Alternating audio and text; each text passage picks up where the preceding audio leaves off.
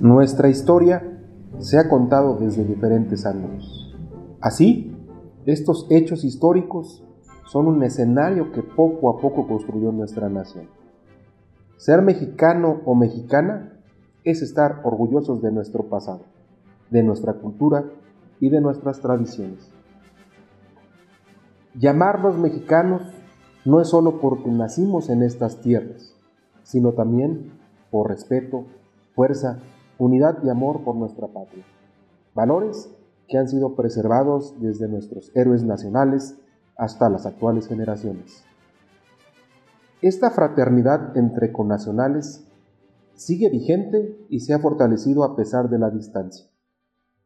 Los mexicanos nos mantenemos unidos de muchas maneras, porque tenemos un corazón cálido para celebrar pase lo que pase.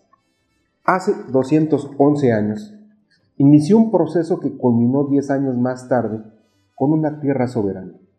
Así, el mes de septiembre es un mes para celebrar y para reflexionar quiénes somos como mexicanos y hacia dónde queremos dirigir a nuestra patria.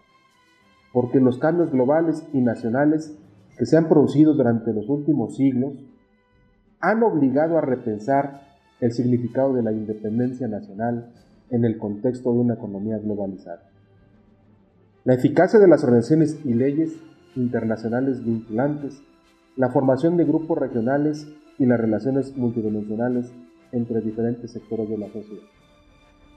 Desde esta perspectiva, el sustento de la independencia ya no depende principalmente de la defensa del territorio, sino de la estabilidad de la economía, de un contrato social fuerte, de la legitimidad del gobernante y del nivel adecuado de desarrollo educativo, tecnológico y cultural. Celebremos a México, celebremos a su gente y celebremos su independencia.